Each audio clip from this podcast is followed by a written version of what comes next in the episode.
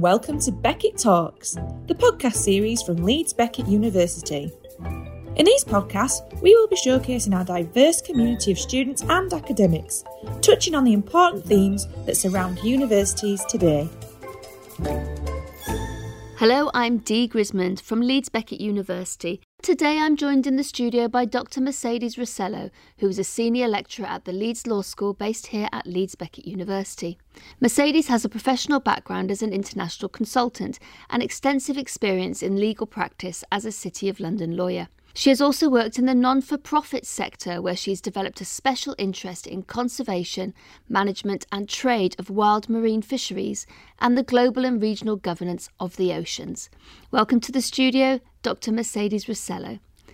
So, first of all, can you start by telling me a little bit about yourself and how you got into this particular field of research?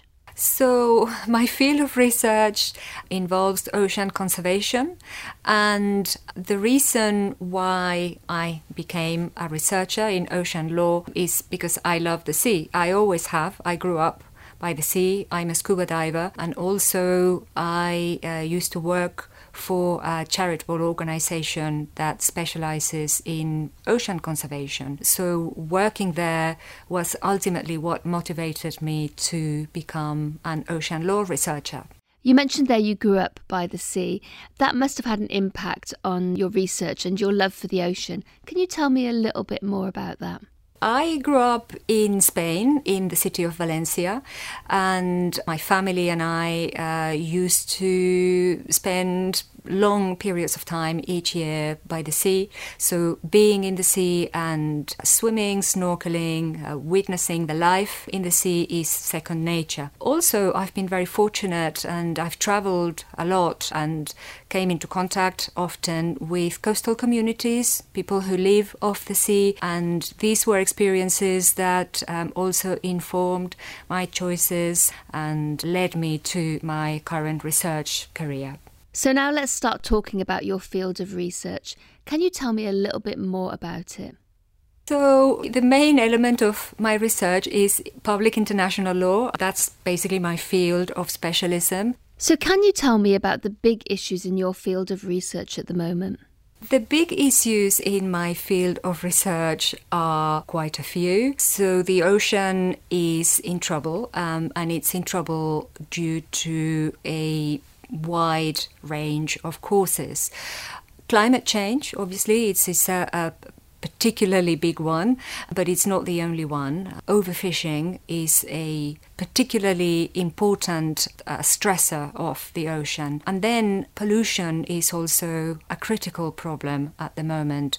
This is plastic pollution, but also other types of pollution. For example, pollution that is uh, caused by, by ships um, in their normal operation, and also multiple types of pollution that comes into the ocean from land sources, um, agricultural or industrial sources, for example.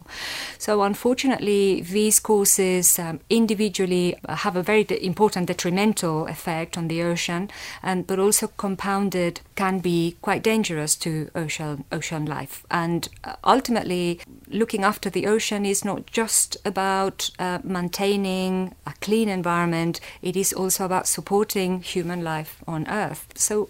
Ultimately, looking after the ocean means looking after us, human beings. And this may seem like an obvious question, but why are the oceans so important to sustaining life on Earth, and in particular human life on Earth? In ocean governance, you realize very quickly that the ocean and people are interconnected very, very deeply, and that the health of the ocean also depends on. Uh, you know how how people see it, um, how important the ocean is for people, and how much knowledge people have about what it takes to look after the ocean and to regulate the activities that happen on it and in it um, in a way that is sustainable and ultimately respectful, not just of the ocean and ocean life and ocean ecosystems, but also of future generations who also will depend on the ocean after we've gone. So, working in ocean governance is ultimately about people, I would say. So there seems a lot to take in there. So, how big do you think the challenge is when we're thinking about protecting our oceans for the future? The challenges of ocean protection are significant. The reason is that um, stresses are multiple and complex. And what occurs next is that um, the ocean becomes less productive and doesn't support the human communities that it has supported so far. As this gets worse, there may come a point when things become critical. For many people, perhaps the situation already is critical because climate change, ocean acidification, the rise in ocean levels, these are problems that are already affecting a lot of people. Overfishing also, over the years, um, there have been fisheries that have closed because the fish stocks have collapsed or they have disappeared. But similarly, we also have recent examples of fisheries that have recovered, and they have recovered through good governance. They have recovered because the management has been good, um, and because the regulation of the fishing activities has been appropriate, and it has uh, created the effects that we want. Um, and so these examples are encouraging because they they show us that with good law and good governance and good implementation, we can effect a positive change um, and we can move towards a situation of sustainability. Um, and that's ultimately what we want. Can you tell me a little bit about your work and how you use legal frameworks to protect the oceans? I am a legal researcher, and therefore, um, my interest is in studying um, international legal frameworks. You look at legal frameworks in two ways. The the first way is you look at implementation and compliance. Um, so when you study these legal frameworks, what you are actually doing also is studying people's actions, people's activities, um, and then you analyze whether those activities are compliant with the legal obligations that exist at this point in time. Uh, but that isn't the only way in which we study the law, and I, I would say it's not even the main way um, a lot of the time. Being a legal researcher also involves getting to understand the law, getting to understand how it responds to the big problems of our time, whether it responds appropriately, or whether it needs to undergo changes uh, or evolution, and if so, in what way. Um, so, a big part of my work is actually looking at existing legal frameworks um, and trying to um, uh, ascertain how they can be improved and then in, in what ways. Um, sometimes improvements are not easy, and particularly international law moves slowly, uh, moves often by consensus. So you need to bring a lot of parties to the table, you need a lot of discussion, um, and uh, you need ultimately to reach agreements. And sometimes this is cumbersome and difficult.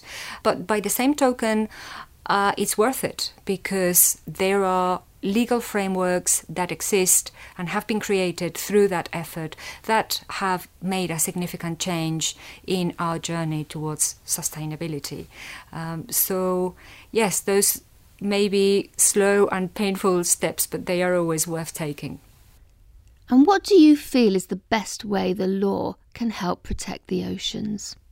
To um, improve the situation at the moment in terms of ocean conservation, I think the most important step is not so much the creation of new legal frameworks, but the appropriate and comprehensive implementation of the legal frameworks that we already have. Um, certainly in fisheries, which is my, my field of specialism, um, there are a number of international agreements that are far from being fully subscribed and um, they have not been implemented as well as they could.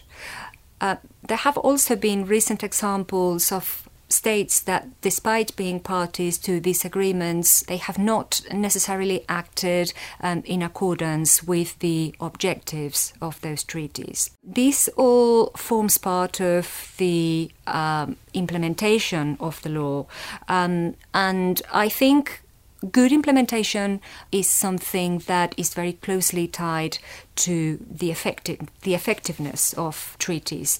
My my view is that whilst creating new law is important. Um, there are already processes uh, taking place for the creation of new legal frameworks for ocean protection. Um, and, and, I don't want for a second to uh, underestimate how important this is However, um, there is a lot of good law that is already in place, um, and I think that we could improve sustainability in significant ways if states um, implemented these agreements comprehensively and accurately, um, and therefore, uh, yeah, that that to me is probably um, more urgent than developing new frameworks altogether. So, mainly people talk about the environmental factors affecting ocean conservation, but are there other factors at play here? Ocean protection in general is not just an environmental issue, and fisheries sustainability is certainly not just an environmental issue. It is as much a human issue as it is anything else. Um, and fisheries is, in particular, a human issue. There are so many human values, principles, priorities that are tied to, to fisheries, uh, to fishing as an activity. It percolates communities in so many ways um, and in ways that are not necessarily immediately evident. We, when we think of fisheries or fisheries law or fishing, we tend to picture, uh, you know, a, fishing vessel, usually quite a nice looking fishing vessel, sort of op- operating somewhere um, on, a, on a calm sea. But uh, the reality is that the fishing industry isn't something monolithic, it is a really a broad range of industries. Um, and also, fishing capture, which is the activity that extracts fish from the water, is just the first step in a very long chain of activities until the fish reaches your plate, basically. You, you know, there's no reason why you should you should know what the chains in what the links in this chain are. But um, from from the fisher to your plate, there are many many many steps. Um, you know there are retailers, distributors, there are people that will process um, the, the the catch. Um, a lot of the time, that catch is processed or frozen on board, and there are many many types of vessel that are involved in capture and that operate. You know sometimes near the coast, sometimes in the high seas. Um, there are some vessels that can stay at sea for years. Also, the situation on board can be very diverse depending on the kind of vessel that you're looking at. Uh, there are people who fish for subsistence. Um, there are people who fish industrially. There are people who fish very sustainably. Uh, there are companies that have uh, objectives and targets that are connected to environmental uh, protections and human rights, for example. And there are also um, companies that are, are uh, predatory. You know, they will they will go to uh, to a fishery and they will take whatever they can without any regard to conservation. Um, there are also terrible human rights abuses on board of uh, some fishing vessels, uh, but this is certainly not the case for all of them. Um, so you know the, the the fishing industry is something that uh, is really a world in itself. Um, and the environmental considerations really are just one dimension of many. I've been working in fisheries for a long time, and every year that goes by, I think I know the field less and less because it just becomes bigger and more complex. But nevertheless, very, very interesting. And um, certainly, uh, as a lawyer, I think fisheries sustainability is probably amongst the most interesting and challenging areas. And that's one of the reasons why I love it, I suppose.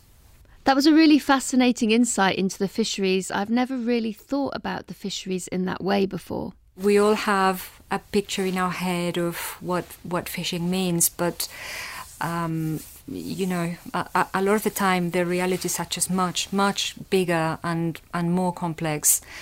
Also, there are good players in, in fishing as well. Um, we we tend to. I mean, certainly when I started researching this field, I was very focused on illegal fishing and you know very focused on fighting the the bad actors and that is very very important but it is as important to also reward the good actors um, you know uh, finding ways to uh, to support the people that are trying to do the right thing there are different ways of doing this you know and um, we can we can do it individually when we buy uh, fish in our local shops or supermarkets.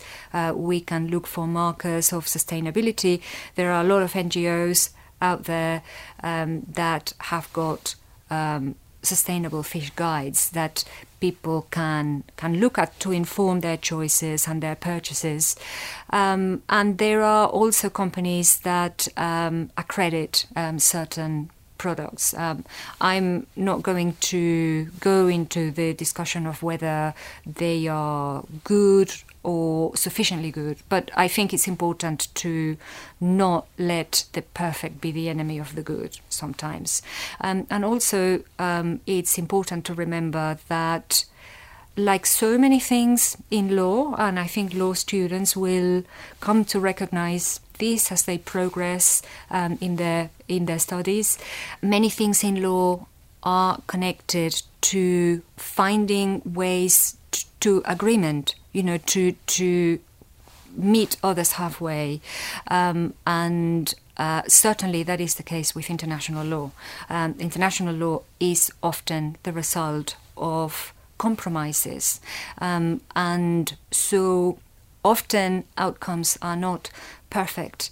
And you know, this may not be satisfactory for everybody, but I think the important thing is that we need to ensure that they are good enough and that we keep progressing um, at a pace that is sufficient. Leeds Beckett University is a modern, high quality university transforming lives through professional, academic, and applied learning, and adding to the social, economic, and cultural life of our city and region.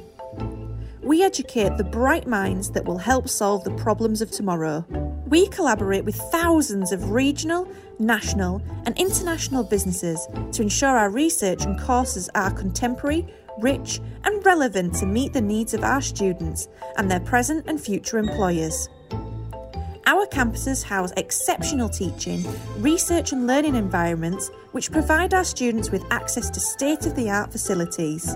Across a range of disciplines, our researchers are striving to improve quality of life, equality, and the environment around us. We are dedicated to making a difference. To find out more about Leeds Beckett University, our courses, and our community of staff, students, and alumni, please visit leedsbeckett.ac.uk. And here we are back in the studio with Dr. Mercedes Rosello talking about law and ocean conservation. Do you feel that the role of lawyers can have a positive impact on the conservation of the oceans? I think the law is a really, really important instrument in the progress towards sustainability um, and towards um, ensuring ongoing health for the ocean. It is certainly not the only tool. But I would say it is one of the most important. There are many reasons for this, and the key is to remember that law pervades everything. Law pervades every part of our society. So when you work with the law, you realize that a lot of the time you study the law because you're looking at particular problems. But when you start to get to know it, um, you then start to understand the little interconnections that begin to appear. So when I study sustainable fishing practices, I start maybe with that specific area of law in mind. But as I've developed my research, I've come to realize that the law is important because it connects those practices to many other things that are mundane and everyday. Things like trade, things like data protection, things that would be much more familiar to people who maybe have, have never seen the sea, who still would benefit from a healthy ocean, um, uh, you know, no less because they may eat fish, seafood. Um, so for that uh, fish product to reach the plate of someone who lives in a landlocked city like this one, um, the law has to articulate um, a number of procedures that will ensure that that product is captured in a certain way, that it is healthy, uh, that it doesn't endanger human health um, and that it is transported within certain guarantees, not just of legality, um, but also uh, that other laws are uh, respected. You know, for example, labor laws, employment laws, tax laws. Um, and so that creates a really complex net of laws that interconnect with each other to enable this chain of events to to occur. So without the law, this just couldn't happen. Um, and without the law, you just wouldn't have the guarantees that you can go to your local shop and buy something that you can trust. Um, and what I hope is that before long, those same guarantees will extend to other areas. Um, for example, the legality of the fish that um, not only we here in the UK buy, but in any country in the world. Um, for example, a guarantee that um, the capture activities that have extracted that fish um, are fully and appropriately regulated. Um, and so that we can all have the peace of mind that when we buy uh, some seafood, it really hasn't caused harm to the ocean in a way that is excessive or unnecessary. That was a really interesting point you made there, Mercedes. Um, I found that really fascinating. As someone who's not a lawyer, um, the thought of law pervading everything is obviously something I've never thought about before. So you seem so passionate about your subject, which comes through in the podcast completely. How do you share this passion with your students? It is the students who take the initiative in asking questions about it, which I'm always really, really pleased to see because at the end of the day, you know, it is their world. Uh, I think it, what what we do and you know what people of my generation have done, whether good or bad, will go on to impact younger people. Um, and so I'm always really pleased when students come and ask me about my research, and I encourage them to feel curious about uh, not not my research specifically, but uh, anything that they are interested in that has to do with environmental protection and specifically ocean uh, protection. The way in which I go about it when it is not the students who ask um, is slightly different. I teach EU law. Um, here at Leeds Beckett University, and I teach it as a general subject. Um, but obviously, it is easier for me and also uh, quite satisfactory to be able to use my research in informing at least part of my lectures. So, um, a lot of the time, I will highlight certain cases um, and I will also highlight uh, maybe events that have occurred recently that I feel may be interesting to the students. Um, so I use it as an illustration uh, to facilitate the understanding of general points of law. And you know, it is amazing when you start looking into it how much you can do. Um, but also, I have to say that my research uh, doesn't just involve ocean protection. I also research um, other areas of law. For example, the European Union internal markets. There is a link to to fisheries that makes uh, the production of these examples and illustrations a lot easier.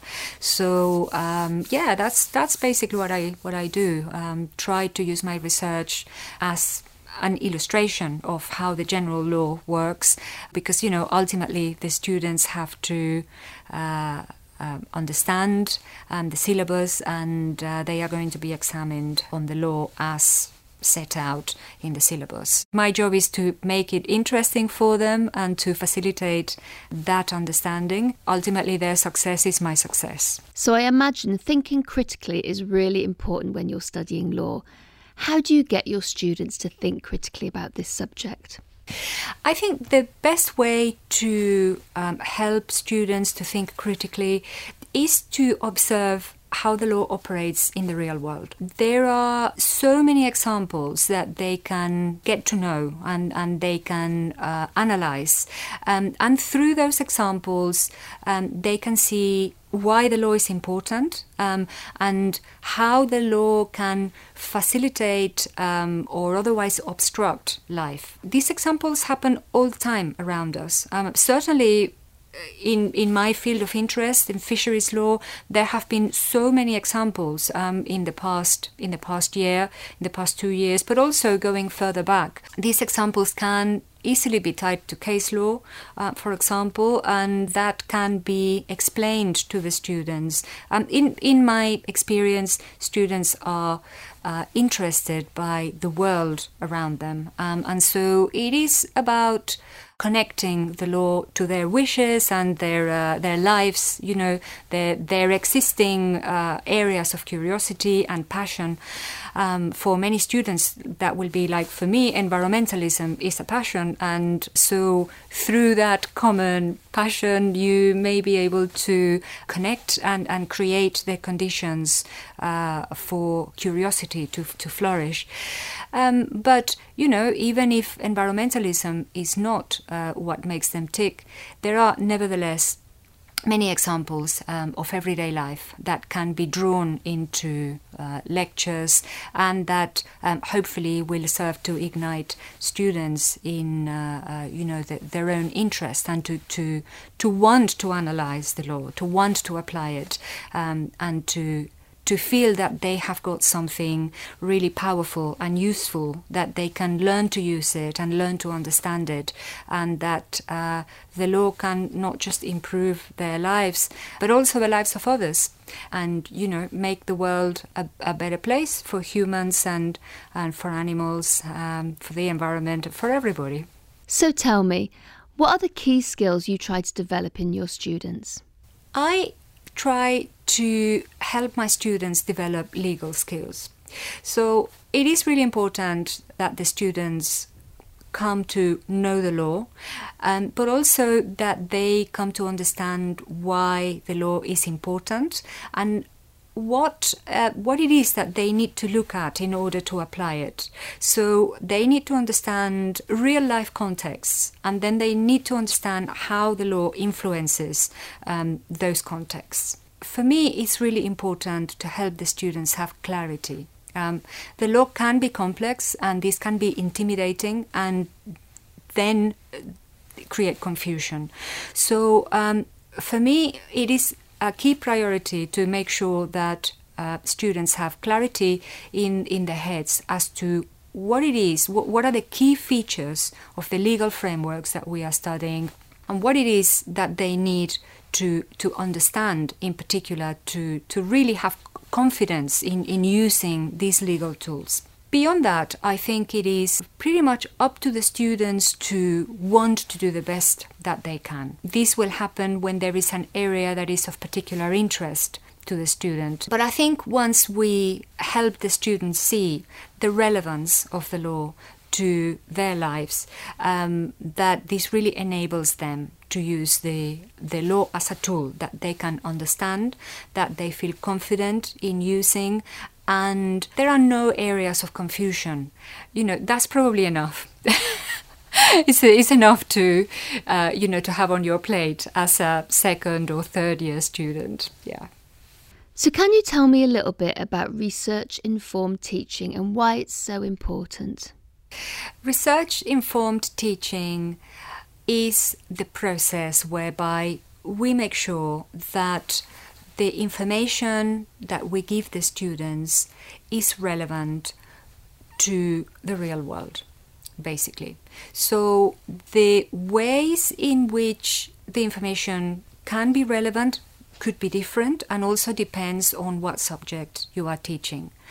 Um, But the main thing is to help students understand the ways in which the law informs and shapes life at this point in time. Um, and also to make sure that the law, the case law, and any policy and other narratives that may exist around it are up to date and that they take into account important events of our time, basically. That to me is the essence of research informed teaching. I think quite often people think that if you do a law degree, you become a lawyer. But there are lots of different fields that a law degree can lead to. Can you tell me a bit about the different careers our graduates go into? When students leave the law school, there is a very wide range of careers that they can opt for. Being a barrister or a solicitor, uh, you know, these are important choices, but it's not helpful to think of being a barrister or a solicitor as something monolithic. Within each of these pathways, there are so many specialisms that students can explore. There are also other choices available to them. They can work in industry. There are many, many industries that employ in house lawyers. This is always a good option uh, for students who perhaps want to have stronger connections to particular segments of the economy, for example, or maybe in, in their backgrounds those connections already exist. Um, another option that is uh, maybe less known but that is important, and um, this is actually my own background, is the third sector. You know, it's uh, working for a charity or an NGO. A lot of the work that charities do um, is very, very closely connected to the law, um, whether to do with implementation and compliance um, or to do with legal development. Um, and of course, don't forget that one of the most important skills that lawyers can develop is advocacy. And of course, advocacy is something that can be extremely useful to uh, charities and NGOs um, because work in the third sector often involves reaching out to others. Uh, and this may be reaching out to other people or reaching out to specific companies or reaching out to people in government or international organizations.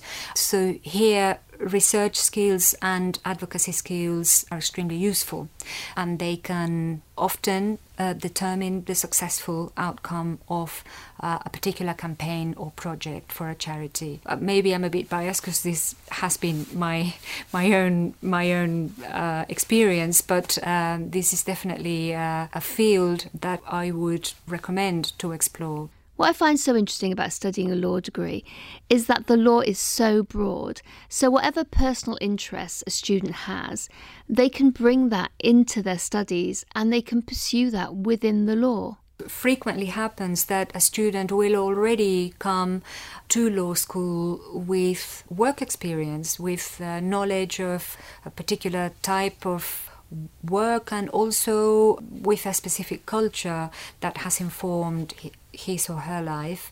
Um, and of course, this can play a very significant role in the choices that the student then makes for their future career. Similarly, a lot of people come to law school when they already have a career behind them. You know, even people with careers that look maybe completely different, like doctors, nurses, midwives, um, people from the construction industry, engineering, they come into law because law pervades everything, so it determines um, the standards in which work in other fields has to be carried out and also determines you know the types of liability that may occur if those work activities are not developed appropriately or if um, activities harm other people. So uh, it is actually not unusual to see mature students uh, come into law later in life when they have already been successful in other careers um, that's also uh, very interesting to see. And of course, for these students, their choices in work are going to be a little bit different, possibly narrower, uh, but more targeted, and ultimately very successful a lot of the time. So tell me, What do you think students enjoy most about studying law at Leeds Beckett University?